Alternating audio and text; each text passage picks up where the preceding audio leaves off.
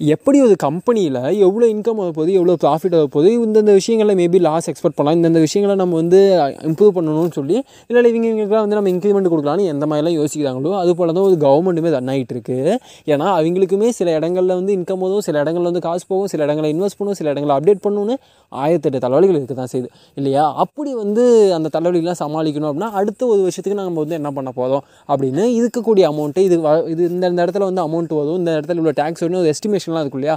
அந்த மாதிரி எஸ்டிமேஷன் எல்லாத்தையும் கால்குலேட் பண்ணி ஒரு விஷயம் பண்ணுவாங்க. அது பேர் தான் பட்ஜெட் அப்படின்னு சொல்லுவாங்க. எல்லா வருஷமும் வந்து இந்த மாதிரி ஒரு பட்ஜெட் தாக்குதல் நடந்துகிட்டு இருக்கும். அதில் சில ப்ரொசீஜர்லாம் இருக்குது. அதெல்லாம் தாண்டி நம்ம தெரிஞ்சுக்க வேண்டிய விஷயம் என்னன்னு கேட்டிங்கன்னா அந்த பட்ஜெட்டில் ஒரு விஷயம் சொல்கிறாங்க இன்னும் இப்போ ரீசெண்டாக இது பண்ணால் அந்த பட்ஜெட்டில் ஒரு விஷயம் சொல்கிறாங்க என்னென்னா டூ தௌசண்ட் ஃபார்ட்டி செவனில் more than fifty percentage of the Indian population வந்து சிட்டிஸில் தான் வாழ்ந்துட்டுருப்பாங்க. அதாவது ஐம்பது சதவீதத்துக்கும் மேற்பட்ட இந்திய மக்கள் தொகை ரெண்டாயிரத்தி நாற்பத்தி ஏழில் சிட்டிஸில் தான் வாழ்ந்துட்டுருப்பாங்க அப்படின்னு சொல்கிறாங்க அதனால் இப்போ என்ன பண்ண போகுதுன்னு நீங்கள் சொல்கிறாங்கன்னா அடுத்து இருக்கக்கூடிய அப்ராக்சிமேட்டாக ஒரு டுவெண்ட்டி ஃபைவ் இயர்ஸ் இருக்கு இல்லையா? அந்த டுவெண்ட்டி ஃபைவ் இயர்ஸில் நம்ம வந்து சிட்டிஸ் எல்லாம் அப்டேட் பண்ண போதும் இன்னும் மக்கள் வந்து அதிகமாக வளர்த்துக்கு ஏற்ற மாதிரி நம்ம அப்டேட் பண்ண போதும்னு சொல்கிறாங்க மேபி அது கரெக்டாக தப்போ பட் என்னோடய ஒப்பீனியன் என்னென்னா ஒரு இடத்துல கூட்டம் நெரிசல் அதிகமாக இருக்குதுன்னா அதை நம்ம என்ன பண்ணணும்?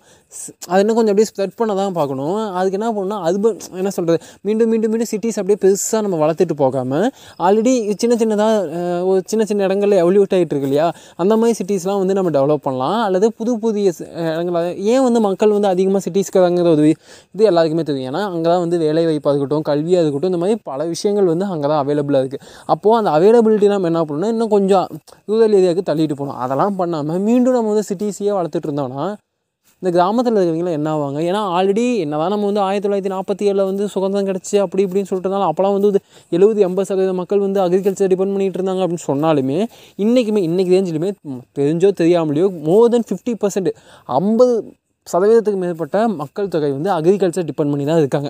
அது வந்து நம்ம வந்து அக்ரிகல்ச்சர் இதுக்கு இல்லை. இந்த மீடியாலாம் ப்ரொமோட் பண்ணுற மாதிரி நம்ம பார்க்குற இன்ஸ்டாகிராம் வேர்ல்டுலாம் சும்மா ஒரு பத்து பர்சன்ட் இருபது பர்சன்ட் உலகம் தான். ஓகேவா அப்படி இருக்கும்போது நம்ம வந்து மீண்டும் வந்து சிட்டிஸையே தான் டெவலப் பண்ணுவோம் அப்படின்னா இது என்ன கான்செப்ட்னு எனக்கு புரியல.